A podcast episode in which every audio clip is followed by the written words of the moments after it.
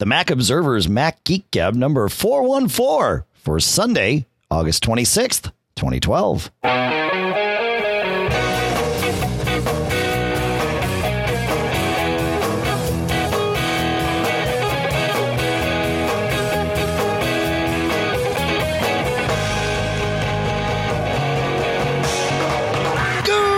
Folks, and welcome to the Mac Observer's Mac Geek Gab, the show where you send in your questions, we provide some answers, you send in your tips, we provide some tips of our own, and together we all enjoy and try. We try to enjoy, no, we joy, we love learning new things about the Mac. Here in Durham, New Hampshire, I'm Dave Hamilton. Glad you got that out. Got to got that out of your system. I had to, I had to wrap it up somehow. Yep, that's right. Yep. You work with what you got. Uh, here in Fairfield, Connecticut, John F. Braun. And I like the episode number for one reason. And it probably was was swimming around in your memory, uh, the significance of that number. Yes. Uh, yeah, but but I don't I can't listen. I've had I, I am working on th- literally three hours of sleep and a long day in the sun. Um, my entire weekend was devoted to uh, the benefit of kids' sports in many different ways. So uh So tell me why four one four sounds familiar to me. Uh, well, it was the name of a group of people who um, I gather came from area code. I can't imagine what else here, though. I'm, I'm skimming the article here, but it was a it was a group of people that. So, so this was in the eighties when, you know, like War Games was the cool movie and everybody, you know, knew how to be a hacker and Joshua and all that great stuff. And, yep. uh, and apparently it was a group of people that busted into some computers and got caught. Oh. So. But the four fourteens. So that's why it rung a bell in my mind. And I'm sure as you were saying it, it sounded like you're like, wait, what does yeah. this mean? yeah, yeah. So for yeah. people that remember all, all those shenanigans. And wasn't was Newt Sears a member of that group? Because that was one of the guys that uh, our friend Jason, we'll keep his last name out of this because he works for a fruit company now. Um, that he introduced me to, and he was this major Unix guy. Um, and I saw his name mentioned in the Cuckoo's Egg, you know, but uh, but yeah, he he. Um, OK, yeah, I see anyway. No specific names, but it was just uh, a group that made some high profile uh, system compromises and. Cool. Yeah. I mean, cool, you know, cool in the sense that that's just, you know, that's how it was back then. Well, it looks like they did, you know, take some people's time and do a little damage, which is not cool. No, kids. damage is, damage is bad. Yeah, that's bad. All right. Uh, you know, let's let's start the show with some quick ones, John. I think we got uh, probably four or five questions here that we should uh, we should be able to bang out and see if we can't get into the groove of this thing here. Dave writes. Are you, I'm sorry. What'd you say? Are we good? We're already in the groove. All right. Good. Keep going. OK. Dave writes. Hopefully a quick one. Yes, sir. Indeed. He says, since Mountain Lion, assuming that's the cause, my cursor occasionally changes from a pointer to horizontal arrows pointing left and right. If I take a screenshot, the normal cursor returns. Maybe this is connected to screenshots. Maybe to Sketch. Would love your thoughts. Cut me off. All right, Dave. um, I have seen this. I don't see it. Uh, it doesn't sound like I see it as regularly as you do, but I have seen it, and I've seen it on uh, not just my machine, but multiple machines. But it for for me, uh, it predates uh, the release of Mountain Lion.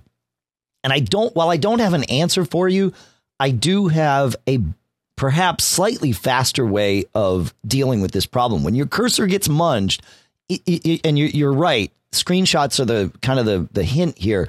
When your cursor gets munged, uh, when you go into screenshot mode, especially if you go into uh, so there's a couple different screenshot modes. So there's a bonus tip here. You can do Command Shift three. These are all default commands. Uh, Command Shift three will take a picture of the entire screen and save it to the the uh, the desktop. Command Shift four will uh, give you crosshairs, and then two things can happen. You can draw with the crosshairs, or uh, you can hit the space bar and the crosshairs turn into a camera icon, and you float that over a window, and then you can uh, you can click and take a picture of just that window, and it gives you like a nice little drop shadow and everything. But anyway, to solve this problem, uh, Command Shift four to get to the crosshairs, and then just hit Escape. And then that reverts my cursor back, and it doesn't save the uh, the the screenshot to the desktop. And and one other thing, since we're on screenshots now, um, Command Shift four, Command Shift three, save them to the desktop. Command Control Shift three or four. So adding control to to the to the mix saves it not to the desktop, but to the clipboard. So if you want to send someone a screenshot via email, it's really cool. You just do, you know, whichever one. I usually do four so I can just get the window or whatever I want. And then uh, and then I can just go into an email and paste it in. And I didn't have to like drag it from the desktop or do anything funky like that. So. Or I can paste it into Sketch, which Dave mentioned. Uh, and I do that a lot, too. And then I can edit it and fun stuff.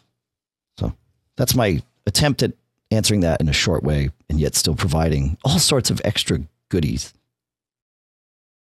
You want to take you, you, want, you have anything to add to that, or you want to just take one? Goodie. All right. No, good. I got something to add. Well, a little bit to add. All right, go. There is one place in macOS where you may want to look that, that you can affect the behavior of the cursor. Okay. And just thought I'd mention it. So if you go to System Preferences, Universal Access, Mouse, there is a selection there for changing the cursor size. So just thought I'd mention it because I was looking, uh, you know, I seem to remember now, you know, I think it was third party add-ons, which probably wreaked all sorts of havoc. Right. Right. You know, playing with the cursor and make it animated and, you know, all that, all that nonsense that you really don't need. So that's the only place I can see that you can change the uh, change the cursor. All right. What do you got next? What do I have? Yeah. You're implying that I'm ready for this here. I am. A question from John. Yeah, certainly could be. Oh, man. You know, we do. I love this. This this actually is, is funny to me. But, you know, we do an agenda and, and in theory, we're both on the same page. There it is. OK, right. Now I got it. Good. Um. I can't boot to the recovery partition or to the C D to wipe the hard drive for a clean install. Every time I get three beeps. So this is mysterious because we have not one but two problems here. But I check my profiler and the status for my RAM says it's okay, which is a good instinct because that is usually what beeps mean. Right. I think. And it shows eight gigs. Any help you have would be appreciated. I tried to offer two pieces of information here. So number one, not being... in the back of my mind, I remember not being able to boot to the recovery partition, and I couldn't understand why, or that there was a number of things I was trying to do, and I couldn't do them, and I couldn't figure out why, until at one point, I held down a certain key and tried to do a certain thing, and all of a sudden, I saw a little dialogue asking for a password. And what this is, is although it's interesting because the uh, support article seems to have been deprecated, as far as I know, you can still do this, though you may have to launch it from the uh, install disk, and that's running Open Firmware Password Protection. If you turn okay. that on, you can't do a lot of things, like booting to the recovery partition, um, or booting to a D V D, or running the Startup Manager, which was the other thing I suggest that he do. Because if uh-huh. you can get the Startup Manager, which involves holding down the Option key, then you will get a list of all drives that the Mac thinks it can boot from. And at that right. point... Uh, last I checked, the recovery partition shows up there. It doesn't show up in a lot of other places like this utility and some other places you'd expect. So, uh, all right, cool. That, that, that's all I got. That's it. Moving hey, on. Works for me. All right. Richard writes, an unusual thing happened when I did the update to ten point eight point one that I thought I would mention to you. I was running ten point eight point oh. First, I went to the App Store and ran the incremental upgrade to ten point eight point one, which only took a few minutes to download and run. After the upgrade was finished, I went back to the App Store, and under the Purchases tab was the ten point eight point one upgrade. It was still there. Unsure if this meant there was a problem with the upgrade, I downloaded it again, this time getting the full install, taking over an hour. I ran the complete install, which also seemed to run fine. After the full install, it still shows download on the Purchases page in the App Store. I do not know why it did this. My best guess is that either, number one, Mountain Lion saw a problem with the upgrade installation and decided that I need that I needed to full install, or number two, my system is a little flaky and did not register that I had run the updater. Actually, Rick, uh, number three is what uh, is the answer here.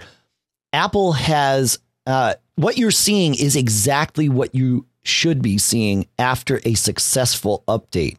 If you need to update, and this only happens with the operating system, to my knowledge, uh, it used to be that if you wanted to download a copy of the operating system that you had currently installed, you had to jump through all sorts of hoops to do it. Apple has now made that easier.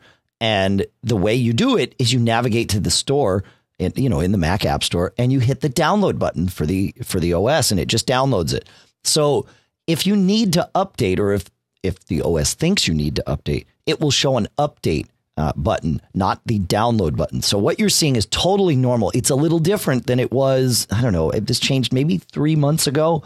Uh, but but it is normal. So your actually your your incremental upgrade to ten eight one went very well. So uh, uh, you did not need to go through all that that red tape that you went through. But uh, but it seems like your system is still running fine. So there you go.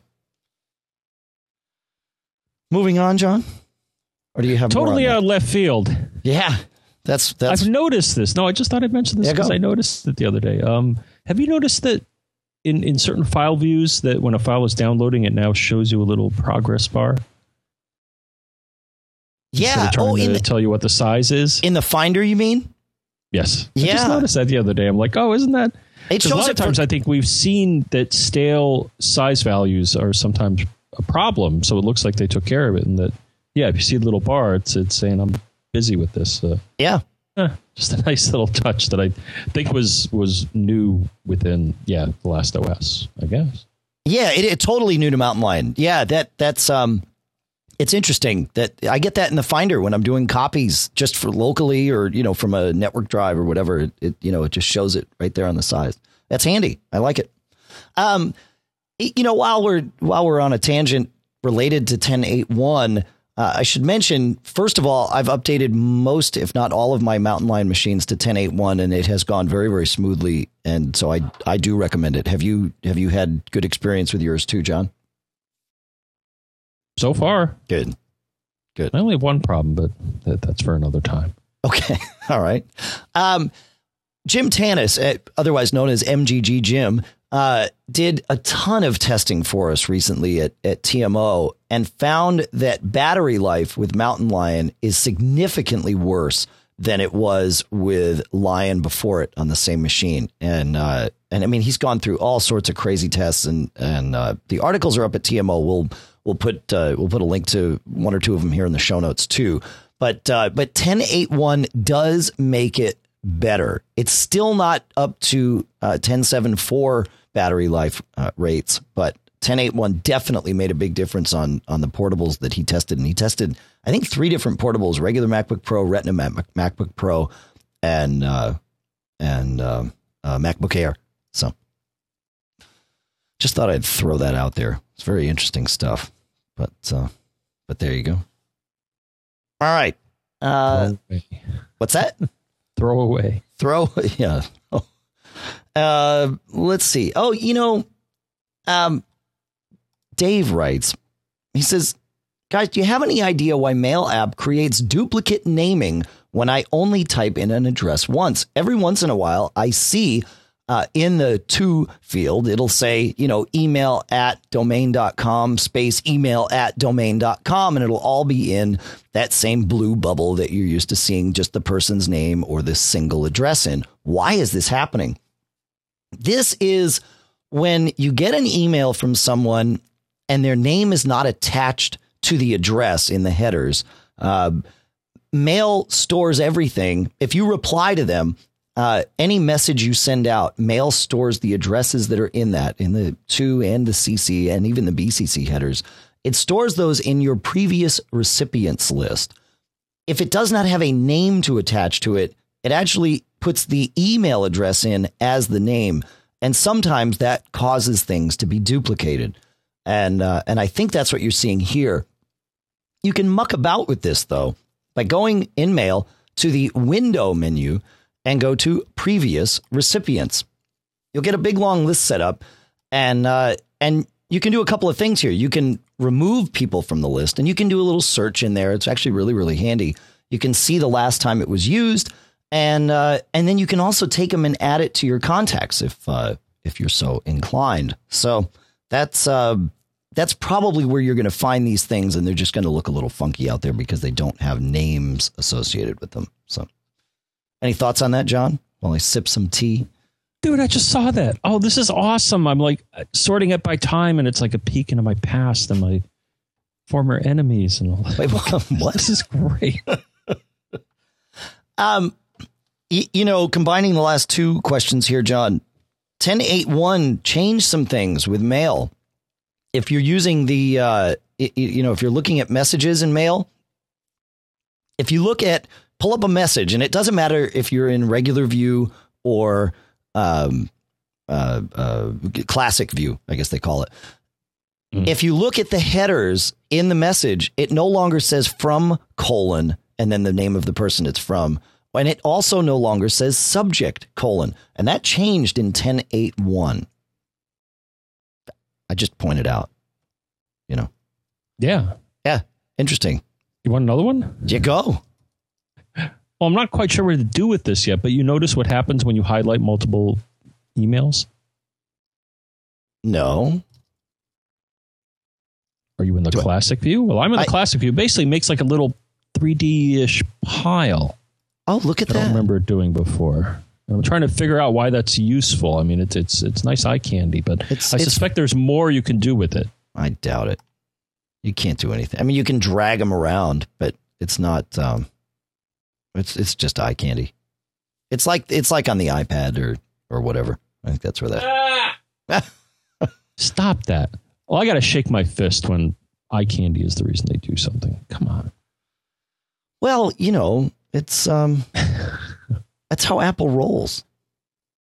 I suppose. But, you know, I just feel bad for the people that couldn't upgrade to Mountain Lion because they didn't have quite a powerful enough graphics chipset. Yeah. Our hats off to you. Yeah, right. Yeah, well, there you go. It's not the end of the world, though, right? It is not the end of the world. All right, John. Uh, the last quick one here. Well, it might, might not be the last quick one, but cer- certainly the last in this list. Chris writes, I have a friend who needs Mac assistance from time to time. Trying to walk them through steps via the phone doesn't cut it. I need to parachute into their computer and show them how to fix their issues or simply fix what's ailing. What do you recommend for easy remote access? It needs to be something quick, easy, and simple to set up. What's your suggestion? So, it, you know, the two that jump to mind uh, for the quick and easy and and most importantly, free for personal use Uh, our Log Me In's uh, uh, offering and uh, and TeamViewer. Uh, I think either one of those is probably the uh, going to be a, a good answer for you. But but John, I know you always have uh, have good stuff to suggest, and especially in when this very question comes up. Well, it's pretty much what you said, though. I'll point you to a specific piece of TeamViewer. So that's the one that I really like. Yep. Um, but they have a special version of what you want to do. So when you go to the TeamViewer page, and then there's a download link. And then what you're going to see, it's going to list Mac things uh, or uh, different versions for the Mac. Okay. And what I think you want to get for at least the recipient is uh, TeamViewer Quick Support. And that, that one doesn't go through the full, uh, from what I recall, um, formal installation process, you know, with requiring an admin password and stuff like that. It pretty much just starts up. I think you may have to create an account with them, but other than that, actually, you may not even not. I think that that, that was the attraction here. Is That's they run right. it, some numbers come up on the screen, you talk to them, because what happens is with a lot of these solutions is that both the, the both parties are registering with someone else that helps them find each other. And so one thing you got to think about is, do I trust them? And you know, TeamViewer, I I guess I trust them, just as, as do you trust um those other guys. Right. Right. Yeah. Well, that's it. Right. Yeah. Yeah. You are using them as kind of the, you know, conduit that makes things easy. And yeah, in the, in the chat room, which actually we did not uh, audibly welcome the folks in the chat room. So welcome to, uh, to everyone there in the chat room. Our, uh, our Sunday evening chat room is growing and growing. MacGeekab.com slash stream every time we record the show, which will not be happening next Sunday because of various travel and, and things. Uh, but we will do a show for next week. We'll, we'll keep you posted as to when that'll happen. But, uh, but somebody in the chat room, John, is saying, uh, TeamViewer Q S doesn't have to install. So that's, there you go. Okay. Quick support thing I mentioned. Yep. The oh, thing, okay. the thing so you mentioned. Yep. Okay. So I did identify my program. Yep. Awesome. Awesome. All right. Where are we? So in addition to the chat room, you know, John, we have uh, we have the Mac Geek Cab crew forums, and mm-hmm. it, things have been there's always some great stuff out there. And uh, and so we have uh, we have a couple of things to uh, to go through from the forums, I believe. Let's uh, let's talk about one from Raravapa. Uh, Raravapa, and these are forum names, so you know, bear with us on this, folks. Uh, writes, I have the following setup. I have a fiber optic modem. That's my access to the internet. I have a Linksys router uh, with P P P O E setup connected to the internet as it works. It uh, also has wireless enabled on it. I have two Airport Extremes, and I have home automation equipment, which requires a network. The reason I had the Linksys router is because the W A N connection through the Airport Extreme resulted in a very slow internet connection. I don't know why, but it doesn't really matter. How can I extend the Linksys Wi-Fi Ethernet with the help of the Airport Extremes? I have computers, home automation equipment, which requires everything to be on the same network so that I can share the files, music across P Cs, Macs, and other iOS devices. Yeah, of course. So this um this is one of my favorite topics because it's uh, the, the wireless router vendors would like us to believe that uh, it's very, very easy and reliable and fast even to simply put the base stations into wireless network extension mode, or W D S mode, it's sometimes called. But, you know, the, the general concept there is you set up one router that broadcasts the wireless network, and then you have other routers that just like grab that wireless signal and repeat it to areas of your home that uh, that, you know, might not get the signal from the first one. Sounds great. I've never seen it work. I've talked to one person who has had great luck with it. But uh, but by and large, I've probably tried this in more than fifty homes and have never, not my own homes, but uh, but with other folks, and uh, personally have never, ever seen it work. But that led me to a much better solution, and perhaps one that's even better for you, because you're looking to extend not just your wireless, but your Ethernet as well. I love Powerline. What Powerline does is it allows you to uh, essentially leverage your power uh, outlets in the house and connect them to your Ethernet network. You get Powerline adapters, and and you need at least two because you're going to plug them in on either end. And they're very simple. They plug into a wall outlet and they have an Ethernet port on them. And pretty much that's the extent of your configuration. You plug them in and you can treat them like Ethernet outlets. Uh, some homes wiring w- is too old to support these, but by and large, they tend to work very, very well. The uh, things do not need to be on the same circuits. They just need to all go to the same circuit panel. Uh, the signal will happily jump from circuit to circuit there. And I get almost two hundred megabits a second with either the two hundred megabit per second units uh, or the five hundred megabit per second units. Uh, and I've tried, I've mostly tried just the Netgear stuff, but my guess is that um, other Powerline stuff would work. So using Powerline, Uh, if assuming you don't have Ethernet run around your house, you set up your first router, you run Powerline from uh, that to a second Airport router. You let that go into wireless access point mode where it's just broadcasting a signal, but not doing any routing. You put it into bridge mode. You do that with another one, put them in the right spots of the house, and you're good to go. Use Powerline yet? I guess you probably don't need it in your house, right, John? Well, you know, I've been thinking about it. So I actually just purchased a couple of um because I'm reviewing more network products, and right, as it turns out, I've kind of run out of ports, Dave. So I ordered uh, from uh, our pals at Monoprice. I they had a special one day. I couldn't resist. They had a little tweet, and it was a twenty dollar eight port gigabit router uh, switch. Dude, okay, for twenty bucks, and it That's looks awesome. Like it doesn't look like a piece of garbage, but but they you know they limit it to five per per member or sure or buy. So um. Because I need more ports, but I got two because the thing is, I'm thinking, uh, uh, you figured this out. You read the future. No, I was thinking of putting um, high speed downstairs. Not, not that there's a lot of things that need it, but if I would either like to plug in myself, because right now everything I do downstairs is wireless. Right. Sometimes the coverage, you know, I mean, sometimes I'd like the, the screaming gigabit. You know, in theory, anyways. Yeah, right. But I'm thinking of actually, you know, I, I want to see how much is involved because I do. It, I, I find the Powerline solution compelling, though, you know, versus running a wire, it's it's relatively expensive. So I want to see if I can figure out how to get from one floor to another in this place without destroying it. Right, right. Yeah, you, you know, I, I, we've said this many times, and since we're here, I'll say it again. If you ever are building a, you know, a new room, or for whatever reason you have uh, sheetrock down, put Ethernet cables in, because you never know when you're going to want them. And it's so easy and cheap to do before the walls are up. But um, but, you know, if you if it's not worth taking the walls down when there are things like Powerline. And I think, you know, I should look on Amazon quick here and see what the, the Powerline stuff um, costs now. But it's pretty cheap. It's like for the two hundred megabit. So, yeah, for the, the Powerline A V two hundred from Netgear, which is what I would recommend. Um for the most part, I don't I don't see a difference in the two hundred versus the five hundred in terms of throughput. Um, and you can get a, a pair of them for one hundred nine bucks. So, uh, you know, that, that it's you're good to go. It's it's, you know, it's not it's not ten bucks, but it's also not a thousand. So you know, the last thing, maybe you know about this because you've traveled far and wide. You get lots of emails like I do. But um, the only other thing I'm thinking of here. And I was at least one show, and they demonstrated a product that could do high-speed networking via uh, cable. Yeah. Oh, oh, over over coax. Over R G, yeah, whatever your your basic cable. But because actually, yep.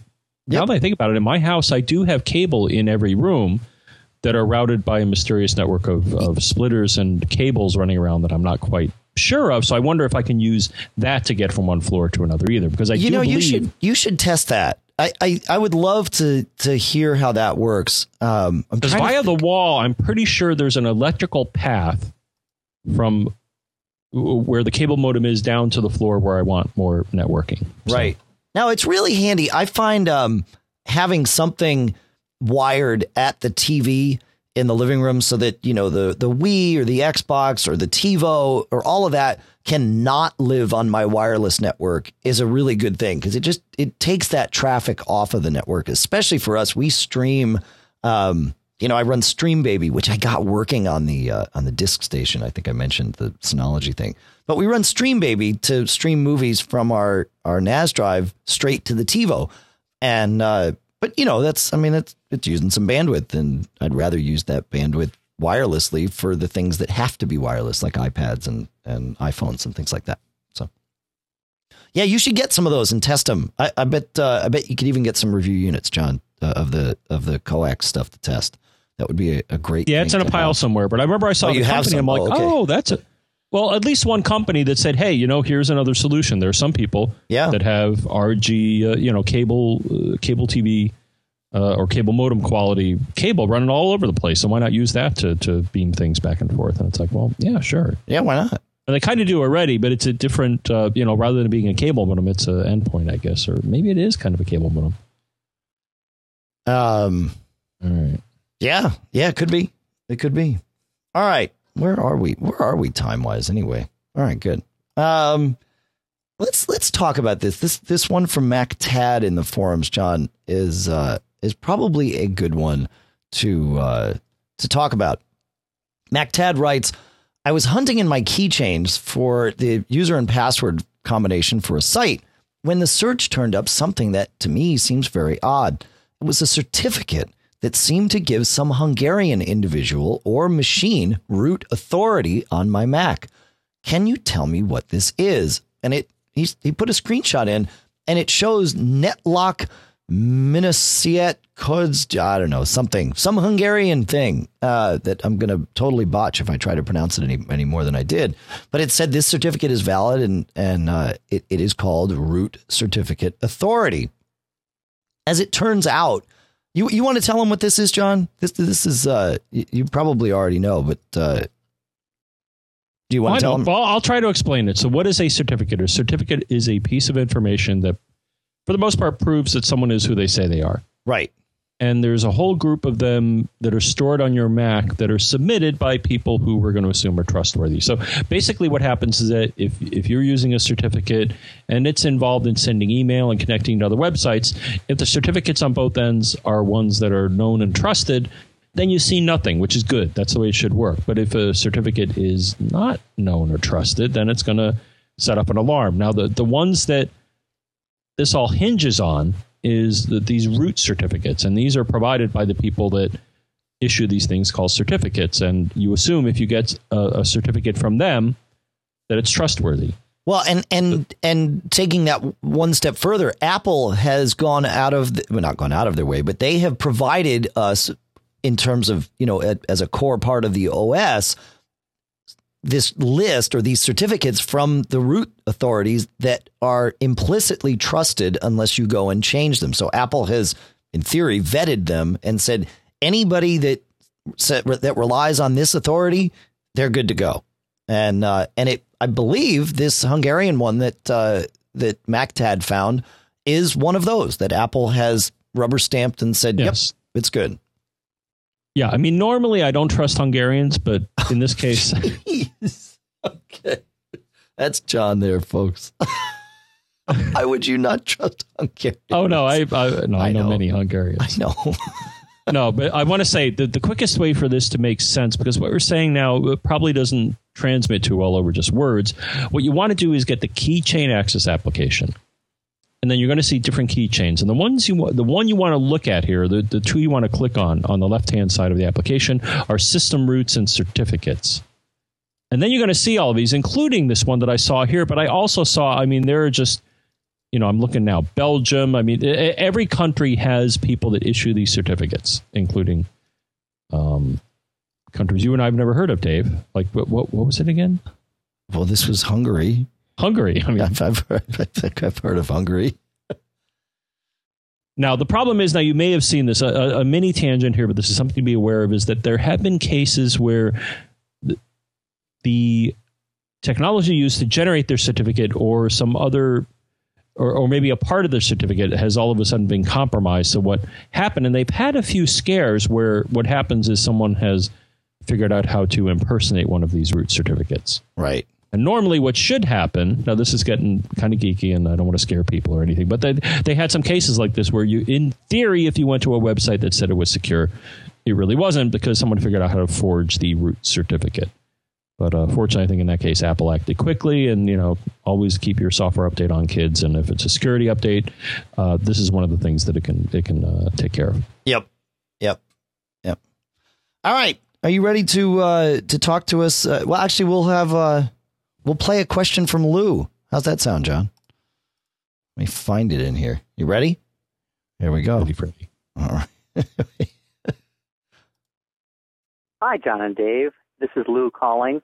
I have a question. My dad just asked me to update him to um, Mountain Lion, so we did the update and discovered that all of his ClarisWorks, because he was still using it, are no longer accessible. Um, we downloaded Pages and we can get some of them, but we have some older ClarisWorks files that just can't be opened.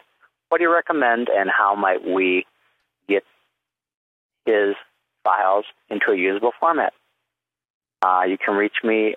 All right. We'll cut you off there, Lou. Uh, so it, if you couldn't hear that because of the audio, he's looking for a way to get uh, access or read his ClarisWorks files. So, John, did you, you, you, you do some digging on this one?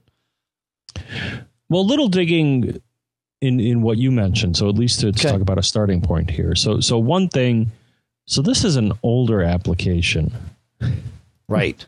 Very. Yeah. Yeah. That runs, uh, I'm pretty sure it's pre uh, Mac O S ten, right, Dave? Um, no, no, it ran under Mac O S ten, but it, it was never, uh, it, it, it was never compiled for Intel. So it always required, um, uh, uh, Rosetta to run. And, and I believe the problem there was, uh, you know, obviously we can't run Rosetta anymore in, in the current or even one iteration of the O S back. Right. It was, it was an, it was an O S ten thing, I think, but either way, you can't run it in, uh, in Mountain Lion. You need something else. Right. So one solution, so a quick solution here, but it requires you to have a specific setup. But I'll, I thought I mentioned it, is that most of the solutions that I saw online, and I'll, I'll, I'll pick a few, but uh, and we'll list them, of course, but uh, said, hey, you know, if you're in ClarisWorks, then the best solution here is to write it out as Word and like get the heck out of ClarisWorks. And that makes a lot of sense. But then that's if you can launch ClarisWorks. But if you can. Right. Right. And here's here's the fun part. So. You know, there were two parts of this. So one, I think, and Dave, you, you hinted at this, and I've had some experience with this, and I just wanted to offer my experience with it, but it's something called Sheep Shaver. And it has a picture of a sheep and some clippers and wool and all that. You, you get it. But right. um, basically what it's doing is letting you run, well, looking at their page here, I mean, pretty much it lets you run Mac O S seven fifty-two to nine oh four. Okay. And I believe there was ClarisWorks in that world. So one, so you may have to, uh, I don't think any of this is really legally a problem anymore. So so run, to run Sheep Shaver, you got to get yourself ROMs. For the older machines. And uh, yeah, technically maybe that's naughty, but it's like, come on, guys. Right? Right. Well, right. They tell if you if you have enough Google foo, you'll figure out how to uh, how to do that. Yeah. Yeah, well, go to the yeah, go to the Sheep Shaver page. They'll they'll start directing you in the in the right direction. So so yeah, that you're, you're right. That is one way. Of course, you then also have to have a copy of uh Mac O S uh Mac O S nine, right? Uh, or or eight to to run ClarisWorks. But presumably if you still have access to ClarisWorks, then yes, this is a way to go ahead and and run uh, those apps inside of uh, inside of O S ten. it it as Lou alluded, and obviously this doesn't work for all ClarisWorks files, but it does work for the later versions of ClarisWorks files. Pages is built to read them. So because ClarisWorks became ClarisWorks, of course, was was uh, was owned by Apple and, and then became AppleWorks, which then sort of, you know, went into this weird murky place. And, and then now we have Pages. So uh, so Apple does, you know, Apple does have the the the access to the, the code and, and they made Pages read some ClarisWorks stuff. Um, I don't I'll mention this. I don't know if this will read ClarisWorks stuff because I don't have any ClarisWorks files to test with. But uh, but there is a website called Zamzar, Z A M Z A R dot com. And it is like the all in one document conversion site. You upload a file to, to them. It's all done via the web. Uh, you can see it right at Zamzar dot com. Uh, you pick what you want to convert it to. You put in your email address and then it does the conversion. Now you have to trust them. They are doing the conversion on their end. So obviously if the if the data is at all sensitive, probably n- not a good idea to to send it off. Not that Zamzar uh, has ever had any problems, but, y- you know, just good practice. Um, but otherwise, uh, it, Zamzar has worked very well for me. I have uh, I've used it for, you know, WordPerfect stuff that's come in and just weird, you know, weird stuff. So. So that's Zamzar. Anything now, whatever else? happened? Oh, yeah, go ahead. Trying to figure what happened to these guys and if it, it would still even apply. But Documents to Go, remember DataViz oh, yeah. and those guys? Well, I'm looking right now, but the thing is, I just went to their webpage and it seems it doesn't appear that they make their software for the desktop anymore. It's just for the, the handheld devices. Right. Yeah, that's well, no, they have a Mac version. Okay, I'm trying to find it. I must be looking in the wrong place. Well, yeah, if you go to, I mean, I just went to dataviz dot com and uh, let me see if I can get there and go to products and documents to go. And if, okay, so this is weird. If you go to the iPhone platform page, then mm. there is a application for Mac and Windows, but maybe that's only to interface with the iOS versions. I don't know. I don't know. No, but I just I also, remember that they, they used to be like the uh, at one point they, they yeah they were the ones just about everything. Yeah, I don't think they will. They don't list, they don't list ClarisWorks on there anymore. No. Yeah, I think they well you know they probably have. Uh, come on, DataViz, come on, guys. They're, they're just right down the road from you in Trumbull. Oh, well, they used to be. Yeah, yeah, but I think they you know they had to change their business. They don't you know there's not a, as much of a need for that anymore. Mm. All right. All right, let's uh, let's move on to Michael here. Michael writes, I have a question about iTunes library sharing. My kids are heading to college with much of our music accumulated over the years in all all in one iTunes library. What is the best way for them to have access to that music while they are away at school? Is iTunes Match a solution?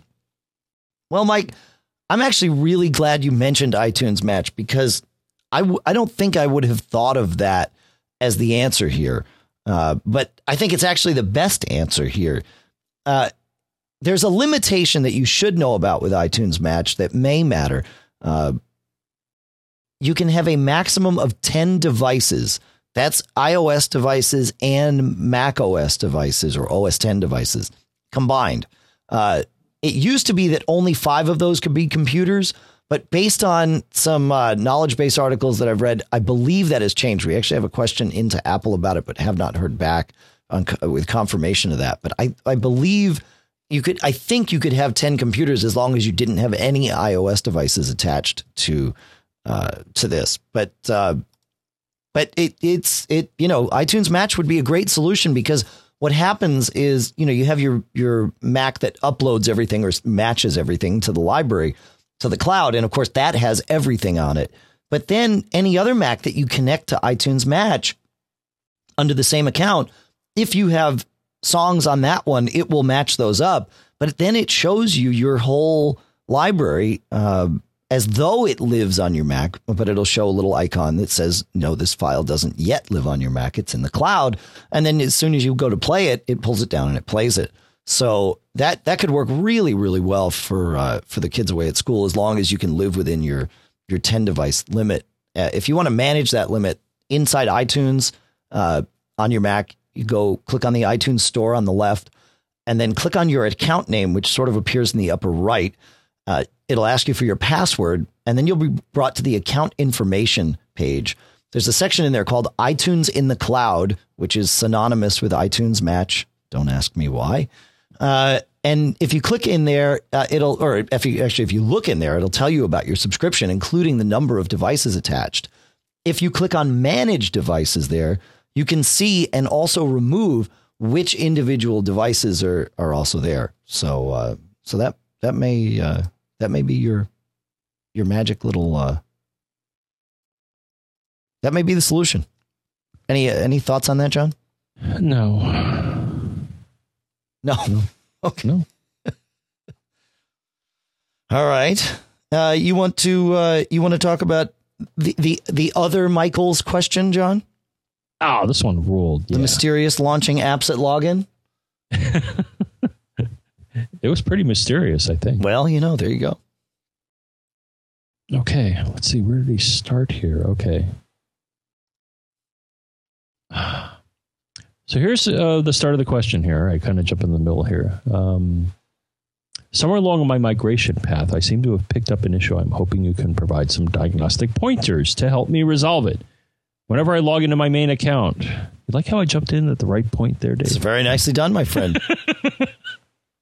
And I rooted everything. Okay. That's right. Whenever you log into my main account, yeah. The preview app is doing a little dance in the dock, and my browser Chrome launches. Preview is showing the following error: the file blah blah blah couldn't be opened because you don't have permission to view it. Now, let's let's not be distracted here by the red herring that is the permissions. That's not the problem. The problem is this is happening at all. So to continue, and I don't know if we need to continue much more here. No, I think you're good. Yeah. Why? Why would this happen every time? Why would this happen every time? And I'm not quite sure why. But actually, I am. Now I am. Because I did this once. So one of the things I like to do when I have some free time is to just uh, go into the system preferences and just poke around and just uh, play with things and, and add things and delete things and then just wreak havoc so that I can call Dave and have him help me solve my problems that I've caused myself.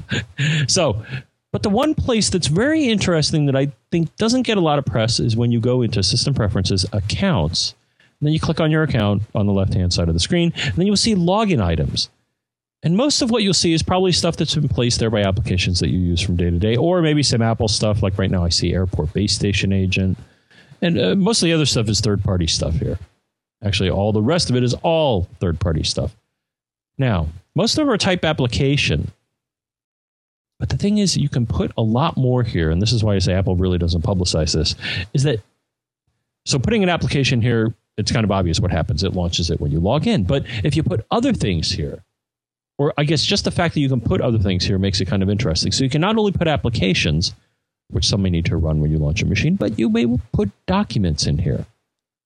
What sort of documents, you may ask? Well, one type could be an image file. And that's where uh, I, uh, I led Michael down that path. I said, well, you know, the only time I've seen this, so the, what really uh, did it for me was when he mentioned, oh, well, here was the other uh, additional information he offered, and this is what clinched it for me. So one, I knew in the back of my mind this was part of the Uh, account information. But when he said, oh, by the way, this does not happen when logging into my admin account, then ah. the light bulb lit up and exploded and shattered glass everywhere. Sorry. Back to the show. So that cool. well, once he said it was only happening with another account, then that clinched it for me, and that, yes, it must be login items. Yeah. And lo and behold, we got an email back with, oh, and this was just a, a warm fuzzy here, with a screenshot showing, hey, look what I found in login items. And basically there were, I guess, uh, two different uh, things, which were obviously, uh, I think, so, some remnants from a photo application that put an album, a link to an album that then broke and uh, never went away. Yep.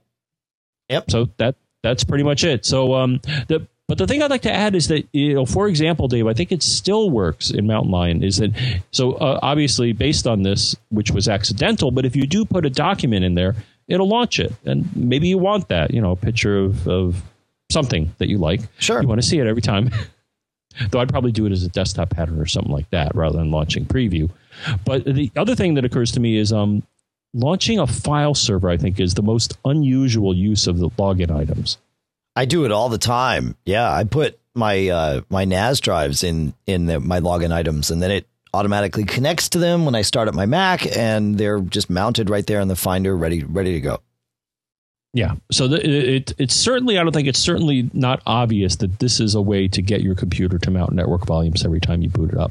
Agreed. Or at least I've never seen an Apple tutorial, but that's why you're listening to us, because right. This is just the cool thing to do. And then and then if you have the login stored in your keychain, you remember it, then it makes your boot up experience uh, all all the easier. Yeah.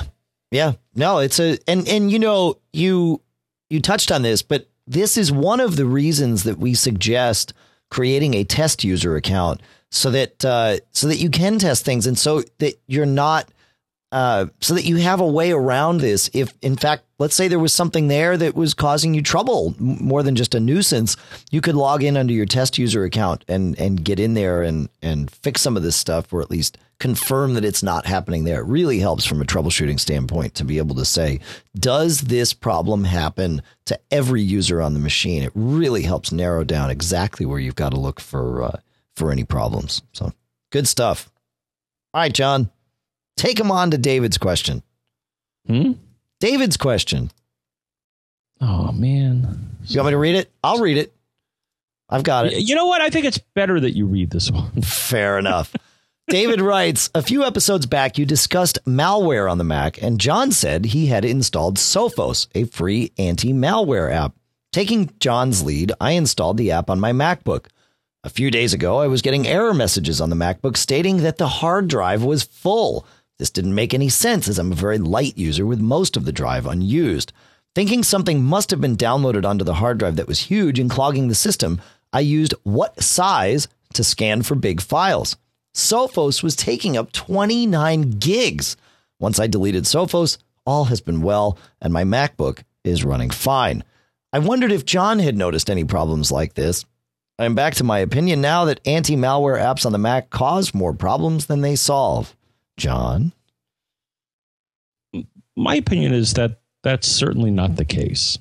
Well, it was the, it certainly was the case. For, oh, I see. In a general sense, it's not the case. All right.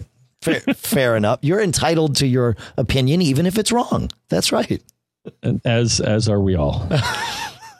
So the only thing that I found. So so I'm wondering here if it's not just the Sophos problem, because I, I have not seen it take up monstrous amounts of disk space. And the I, I looked, and the only thing I could find, or at least the antivirus uh, s- uh, definitions, are stored in the top level library folder, and then something called Sophos antivirus. And in my case, it was about ninety megabytes. So I'm wondering if you may have a, another problem.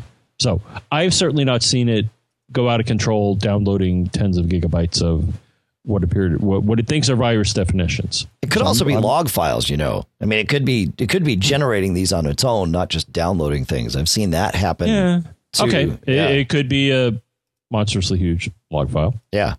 Yeah. I haven't I, seen that. I so. saw that with I saw that with Skype years ago. Uh, found it with WhatSize. But I will I will point out here that um, I actually do fully agree with with David.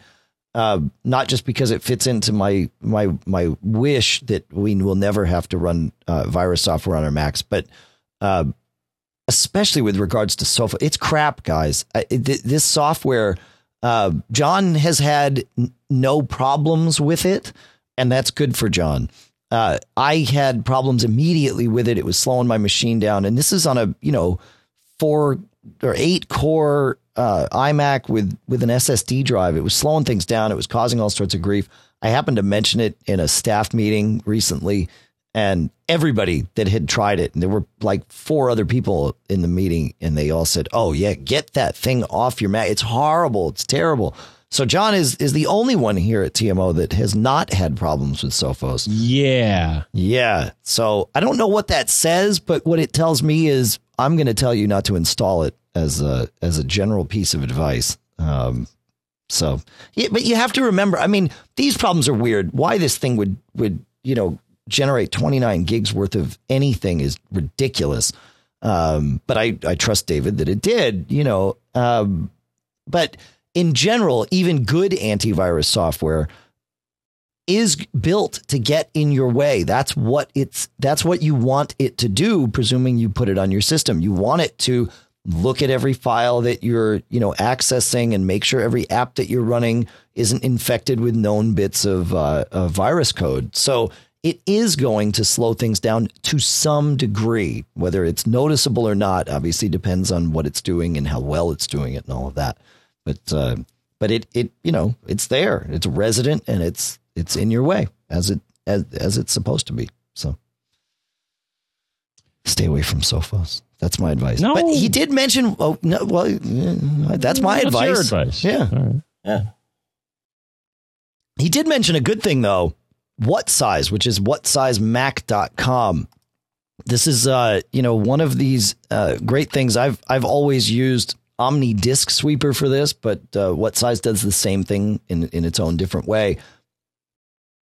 They they all will scour your hard drive and tell you where you are using all of your space. And I this is something I highly recommend everyone does once every six months. You don't need to be obsessive about it unless unless you want to be. But, uh, you know, Omni Disk Sweeper is free.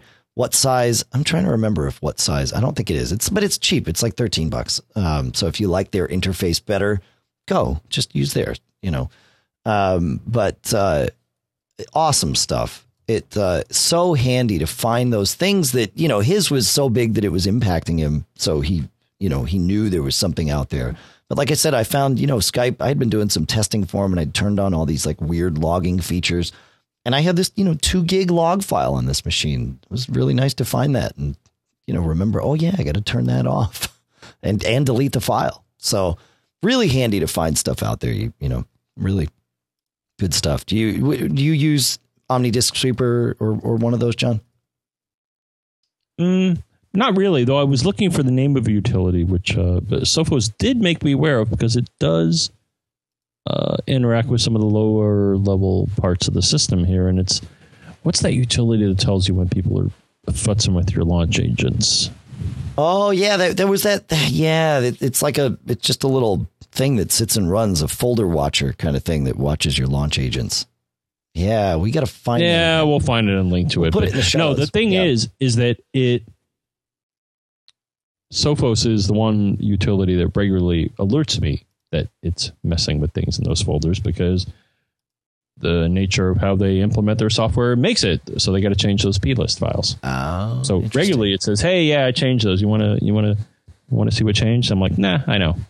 Yeah, no, it's it's handy. John's talking about this script. Um, yeah, we, we'll find it. Um, and it's it just sits and watches, you know, several folders on your Mac for any changes, which which is handy because, you know, things can pop stuff out there, and it's it's good to know. Uh, Mac Tech Freak in the chat room, uh, in addition to Omni Disk Sweeper and WhatSize, mentioned Daisy Disk, uh, which is yet another thing. It's ten bucks, uh, but this will also find your your disk space used, uh, and it's got a cool interface, and actually it looks really cool. So check that out too. We'll put them all in the in the show notes. All right. Are we done ranting about Sophos, John? I, I wasn't ranting. I guess I guess that was me. All right. Brooks writes, uh, I hope you can provide me a bit of guidance as I try to boost the speed, performance, and reliability of my current mid twenty ten Mac Pro, uh, two point eight gigahertz quad core, thirteen gigs of RAM, uh, ten sixty-six megahertz running Mountain Lion with Parallels. I also use two uh, terabyte external drives for clones and Time Machine backups, which is now maxed out. I have recently just purchased a two fifty-six gig S S D and another external two terabyte drive and would like to, number one, use the S S D as the boot drive and applications drive. I believe this would need to be partitioned uh, to accommodate Parallels and personal Quicken files. Uh, number two, I want to use the existing internal one terabyte rotational drive in the iMac as a source drive for working files, as well as keeping a copy of the O S and apps. And number three, I want to use the two now two two terabyte external drives for rotated clones and backups. Uh, what is the best way to accomplish this? OK, so let's talk about this, because this is there's a lot of people in your in your shoes here that are, you know, as opposed to replacing Macs, just updating them and really adding S S Ds is is a is a common practice. Number one, I I would stay far away from partitioning anything unless you have a very, very specific reason that it totally makes sense and it's the only way to do it. Uh, running Parallels does not require uh, a partition. Parallels will just create its own uh, drive file, but that doesn't need to be on its own partition. And with an S S D, you're not going to get any speed benefits from making sure it's on a partition and, and it, you know, doesn't get fragmented and all of that, because that just that problem doesn't exist on S S Ds. So I would not partition the drive. I would just put Parallels on it and uh, and put your Quicken data on it, and you're you're good to go. Um, as far as getting everything there, he he was asking um, whether he should install Fresh on this S S D um, or use Migration Assistant. I would normally I would say Migration Assistant is going to be okay. You know, doing the install over the top and all of that stuff. We've we've seen very, very good luck with that with Mountain Lion. But um, but because you're not going to be storing your user data on the same drive, you're probably better off just doing a clean install and sort of managing that process manually. Uh, it will require installing new apps, but it also saves you the time of cloning from the, the you know, the existing drive over. Uh, the one thing you may want to partition for is you said that you wanted to have your internal drive have your user data and also as a backup for your uh, keeping a working copy of the O S as a, you know, sort of a clone. Uh, that would make sense to put on a separate partition, because then you can unmount it and it's out of your way. And all you see mounted is your user files, and you don't have two copies of of a bootable O S up there all the time. So that that would make sense. But uh, but yeah, otherwise, I, I would just go with with full drives and, and not partition and just blaze ahead. That's my feeling anyway, John. What uh, what do you think, my friend? I'm with you. Partitions cause problems. Yeah. It begins with a P. They both begin with P. Problems. I've never had. Now, fortunately, the latest version of O S ten, of course, lets you repartition for the most part if you do make a mistake. But yeah, I'm with you. Yeah. Yeah. Cool. All right. Uh, I will link to an article that uh, that Ted Landau did at T M O about uh, his his life, you know, managing his multi-drive life, and uh, and may have some pointers. Uh, somebody in the chat room mentioned linking your home directory from your S S D to the. the oh. Well, no, that's actually a really good idea. If you want to keep your documents, that's a terrible out there. Idea. Well, if the, if it's an internal drive, it's always going to be mounted. Well, I, I, I, not that it's a terrible. It's just it leads you to a dialogue that can get kind of scary. So, mm. right. No, no. Well, you can. Yeah, you can. Right. You can edit. What John's talking about is if you go into System Preferences and you go into uh, Users and Groups, as it is called in Mountain Lion, and you right click in the uh, in the the list of users, you'll see advanced options. And, you know, you right click on your user account and go to advanced options. You can change the home directory there. That that's certainly one way of doing it. The other way is just to do a, a a symlink, although I guess it's probably better to do it here in this uh, advanced setting, but only change the home directory. Don't muck with anything else. Uh, and you'll be, you'll be fine. As John pointed out, this, you can, you can really screw things up if you change other options here. So, but yeah, that, that would be the way to do it. I think anyway.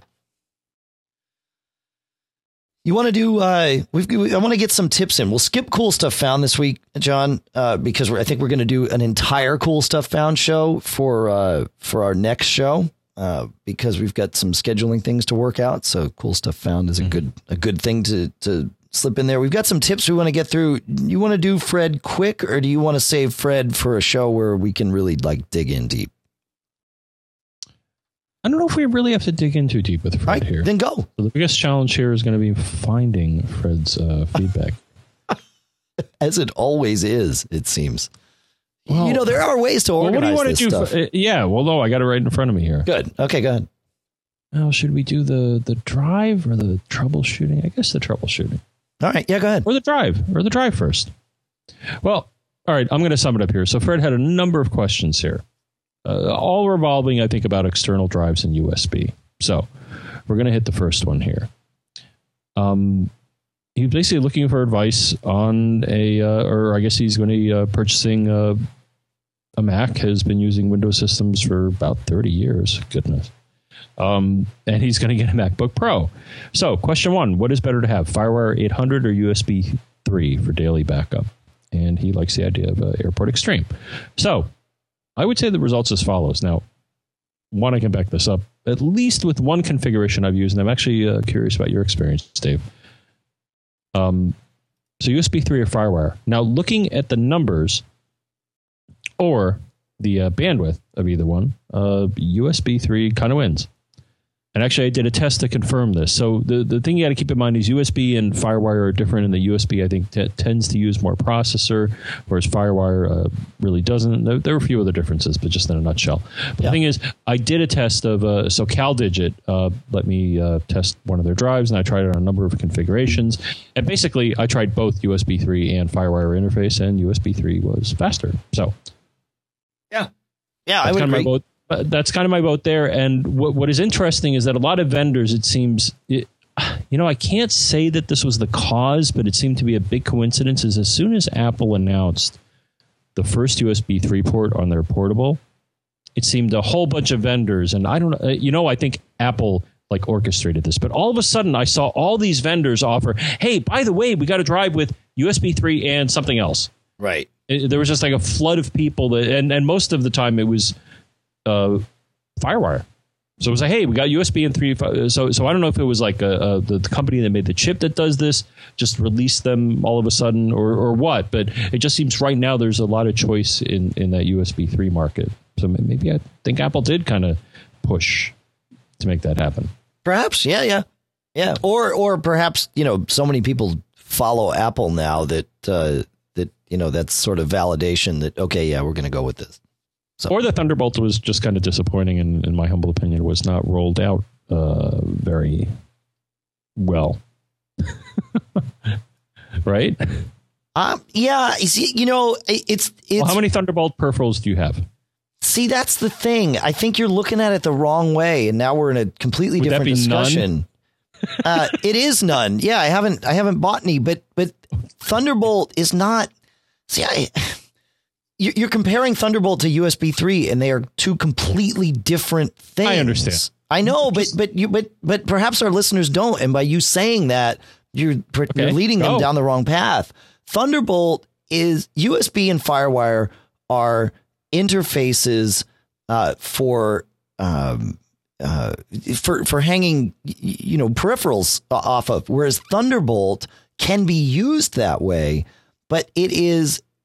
It is a it is like putting a card into your computer. It has direct access to the motherboard. So really, it's an expandability thing. It's if there's some, let's say down the road, um, you want to add, you know, U S B four to your Mac, right? Or, or, you know, whatever the next great interface is.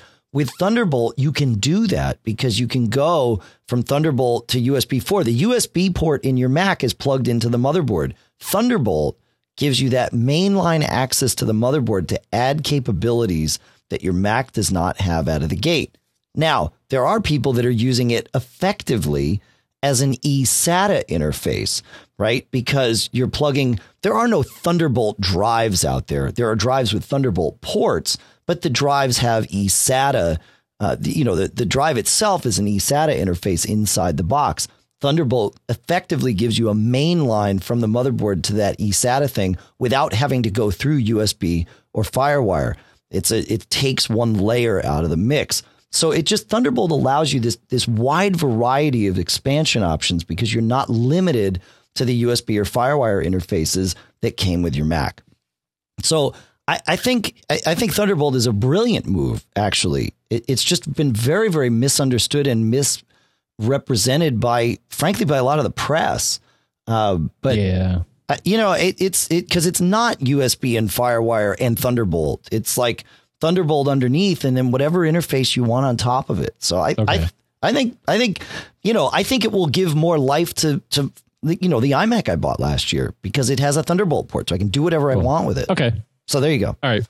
Well, I'm going to get U S B three then.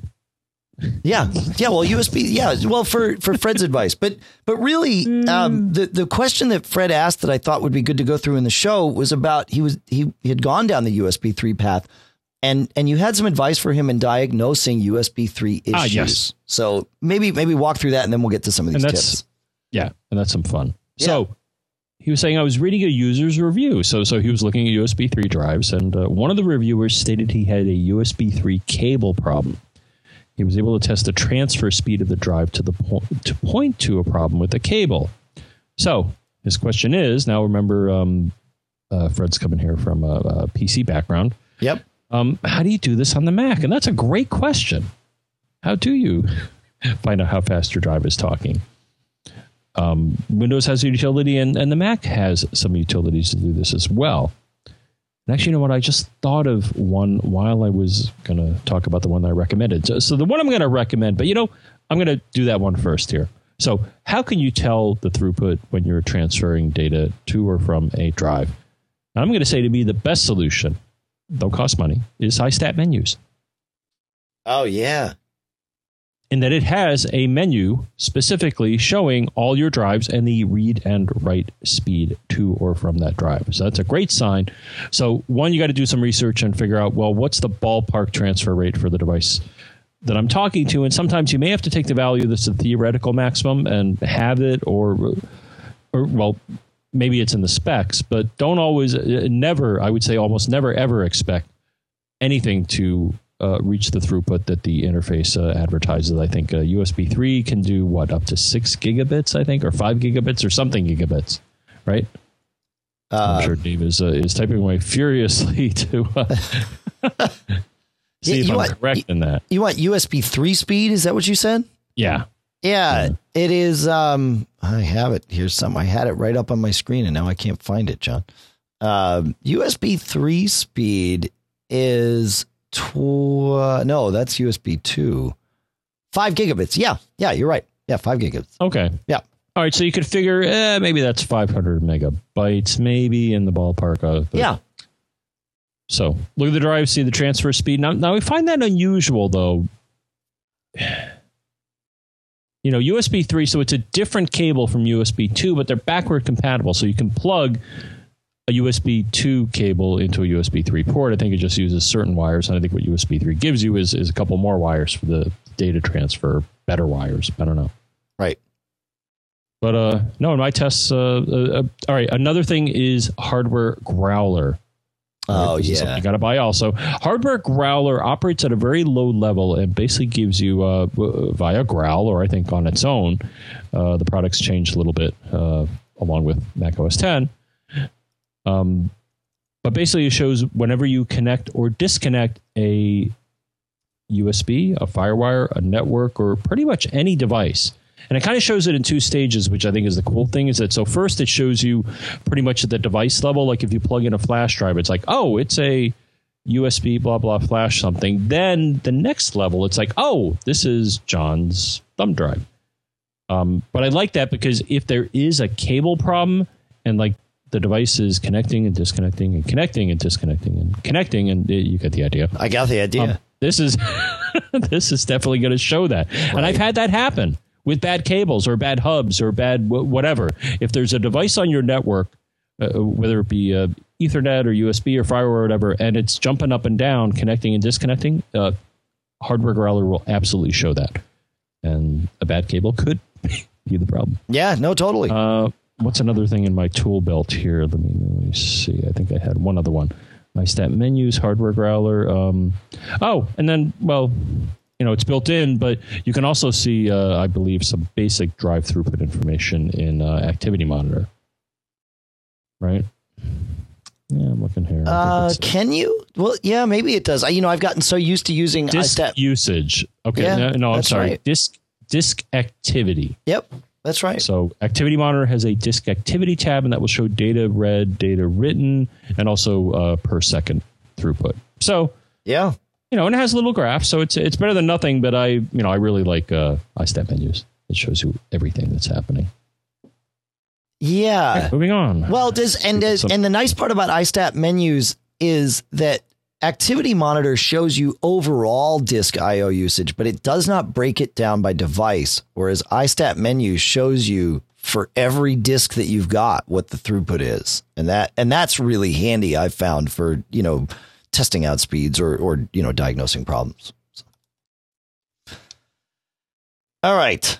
Uh, let's see. Let's go through. Uh, we've got a couple of, of tips here that, uh, that we can run through, you know, in, in the last show we talked about, um, E X I F data where, where people wanted to see what, uh, what app or I'm sorry, what phone took what picture. And Andrew suggested simply use different apps to take those pictures, and uh, and that will store different data in the in the meta tags, the E X I F data for the, the photos. So I, I like that, mm. that idea. Yeah, you know, it's just it's another. It's not as convenient because you can't just swipe up and use the camera, but there are some decent camera third party camera apps out there. Uh, though I seem to keep gravitating back toward the one that's that's built into the phone just just because it's well because it's built into the phone.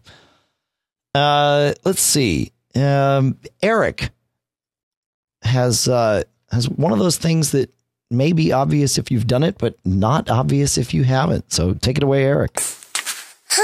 Hello, John, Dave, and Pilot Pete. Uh, Eric here. I thought I would uh, pass along a quick tip with the Reminders app found on iOS and now Mountain Lion.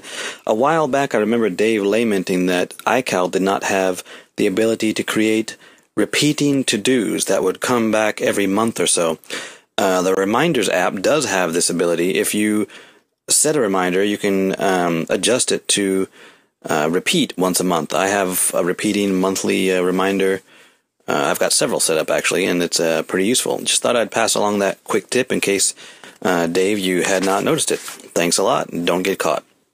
Hey, thanks, Eric. And uh, I think that was Eric's son at the at the very beginning of the uh, of the question there. Oh. Um, it, yeah, I had not noticed that. I knew that it was a, it's always been a feature that, uh, that Calendar Store on the Mac supported, but, uh, but Apple had no user interface for, for doing this. iCal would not. Uh, so I obviously moved to BusyCal a long time ago and, uh, and never thought about it when Mountain Lion came out to check the Reminders app to see if it, if it, you know, gave you a way to access this functionality. There is one, and it does. So thank you, Eric. That's, you know, that's a good thing. There is one weird thing about it, and you will experience this if you have BusyCal or if you use the Reminders app, because they're all kind of pointing at the, the Calendar Store right there on your Mac. And that is, if you have, let's say you have a, a to-do every Wednesday to take the trash out, right? Um, if, let's say, one week your trash is delayed by a day because of a holiday or something, and you move that to do to Thursday, following weeks will then be on Thursday. Uh, if it carries through, because it's a, a held over to do. So, you know, if it's a past due to do, uh, when you when you click it, uh, when you when you mark it done, it will put the next one in for, uh, you know, for Wednesday, because that's what it was from. But if you manually move it to another day, that will change your cycle. And that's bit me quite a few times. So uh, so I just wanted to point that out out there. So good stuff. All right. And we'll wrap up with uh, with some tips from Karsten, because he's always got great tips. So uh, number one, Karsten says using Mail in Mountain Lion, he says you can do notifications by the use of the V I P feature. When you first start using Mountain Lion ten point eight and configure your email, notifications are set to alert you to every single email that comes into your inbox. In my case, I do not need nor want to see all that. I only want to see notifications from special people. To do that, first locate the email message from the people you want to be notified about. On the right-hand side, you can read the message, and when you look at the from name, on the left side of that name is a small empty star. That is the V I P indicator. If you click that, that sets this person as V I P. Now repeat this process until you have marked all of your V I Ps. Now go to the notifications section uh, by going up and clicking on the little notifications thing in the upper right-hand corner, or doing the two-finger swipe if you can do that with your pointing device. Select Mail and change notifications from banners to alerts and close the window. This ensures that when you receive a message from a V I P, it sticks to the screen and doesn't go away. The last step actually happens back in Mail. Select the Mail menu, go to Preferences, go to the General tab, go to New Message Notifications, and change that from Inbox only to V I Ps.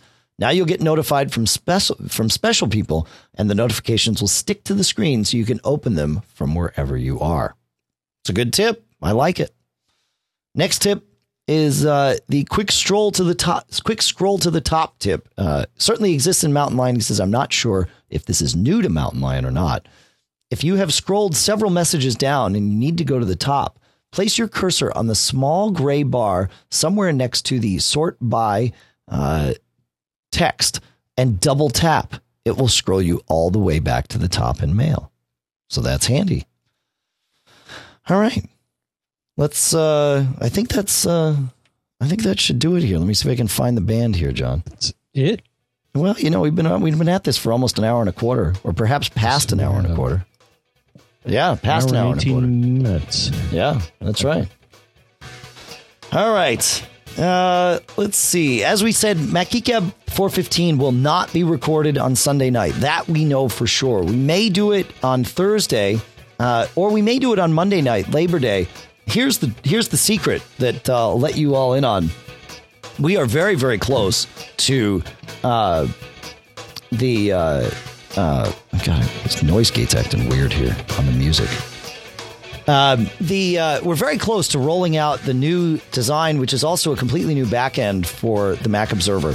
Uh, we are going to do a dry run of that on Tuesday, and then the main launch is actually scheduled for the evening of Labor Day, which would preclude me from being able to record this show. But I have this sneaking feeling that our dry run is going to go fairly well on Tuesday, and we may actually just launch it Tuesday night. So if that's the case, then we're wide open to do the show. If not, we might record the show on Thursday, and uh, and we'll go from there. And and while we're in the uh, projects phase of, of the show here, the Mac Geekab app Uh, is about to be resubmitted. We got denied for two reasons. One was a, a denied. Tec- denied. Denied. That's right. Uh, one was a technical issue because uh, we, we were storing data in a way that made it get backed up to iCloud, and it shouldn't. So that was, the, you know, they, they were certainly right to do that. And um, and, uh, and we'll fix that. And the other is they, uh, you know, I'd completely forgotten in, in our Mac Geekab logo in the glasses, Uh, uh, uh, uh, is uh, is the Finder icon. I'd completely forgotten that that's where that came from. Do you believe from. There's some sort of trademark or something on that? Oh, I don't believe it. They told me there was, and they said not, you know, not the word Mac, so they didn't care about the word no, Mac. No, the word Mac was not the that's problem. Fine. It was it was the Finder icon in the it in the in the logo. Trademarked, uh, yeah. Yeah. So uh, so if actually if you notice, uh, this show uh, has it, uh, we we've, we've scrubbed the Finder icon out of the logo. I actually want to do something different there. Right now, it's just a fade. Uh, but uh, but so if anybody has any ideas, uh, I can certainly provide you with an Illustrator file if you want to mess around with it, or even if you if you're not graphically inclined and you just have an idea, let us know. And if you want to let us know your idea, or if you have a question, or perhaps anything else, you can email us at feedback at macgeekgab dot com. Right, John? Mm-hmm.